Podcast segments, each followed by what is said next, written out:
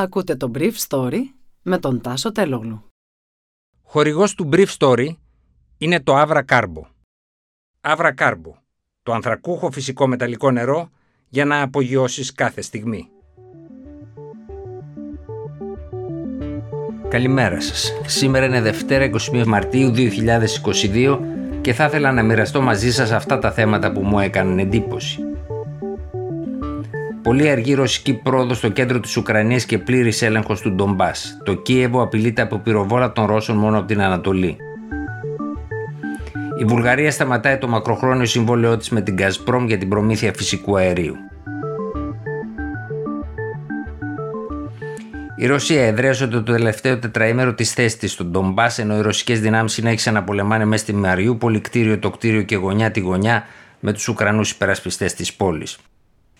Είναι χαρακτηριστικό ότι στις μάχες σκοτώθηκε ο αναπληρωτής αρχηγός του ρωσικού στόλου της Μαύρης Θάλασσας σύμφωνα με ουκρανική ανακοίνωση σε αδιευκρίνηστε συνθήκες. Η είδηση επιβεβαιώθηκε αργά το απόγευμα από τη στρατιωτική δίκηση της Σεβαστούπολης ότι ο Αντρέι Παλίν έπεσε στη διάρκεια των στρατιωτικών επιχειρήσεων στη Μαριούπολη. Ο Πάλιν που είχε πάρει μέρος στις επιχειρήσεις στη Συρία και είναι Ουκρανός άλλαξε στρατόπεδο το 1993 όταν αρνήθηκε να ορκιστεί στην ανεξάρτητη Ουκρανία. Γύρω στις 6.30 το απόγευμα, ο σύμβουλος του λεγόμενου Πρωθυπουργού της Λαϊκής Δημοκρατίας του Ντανιέτσκ ανέβασε ανάρτηση στην οποία έδειχνε ότι οι ρωσικές δυνάμεις ελέγχουν ήδη τη δυτική πλευρά της πόλης και μάχονται στο κέντρο της, ενώ οι Ουκρανικές δυνάμεις έχουν περιοριστεί σε μια τσέπη στη νότια πλευρά της, σε μια χερσόνησο που σχηματίζει ο ποταμός Ντανιέτ. Οι Ουκρανοί γνωρίζουν ότι η πόλη θα πέσει στα χέρια των Ρώσων, άλλωστε αυτό είχε συμβεί και πριν από 6 χρόνια. Αλλά απασχολώντας δυνάμεις τους στην Αζωφική, τους εμποδίζουν να μετακινηθούν γρηγορότερα γύρω από το κόμβο Κρυβιρίκ στην γενέτειρα του Ζελένσκι και να κλείσουν την τανάλια γύρω από τους Ουκρανούς στην κεντρική περιοχή της χώρας.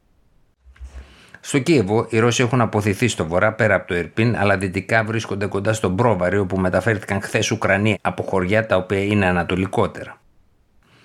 Από τον Πρόβαρη, το ρωσικό πυροβολικό μπορεί να χτυπήσει την Ουκρανική πρωτεύουσα στην περίπτωση που αποφασίσει η ρωσική ηγεσία να εφαρμόσει το σενάριο της Μαριούπολης. Στο νότιο μέτωπο δεν υπήρξαν εξελίξεις, ενώ η Λευκορώσικη αντιπολίτευση και οι Ουκρανικές υπηρεσίες πληροφοριών σημείωναν χθες ότι συγκεντρώνονται λευκορώσικες δυνάμεις στο Μπρέστ με στόχο μια επιχείρηση στη δυτική Ουκρανία για να εμποδιστεί ο ανεφοδιασμός των Ουκρανών με όπλα από τις χώρες της Δύσης.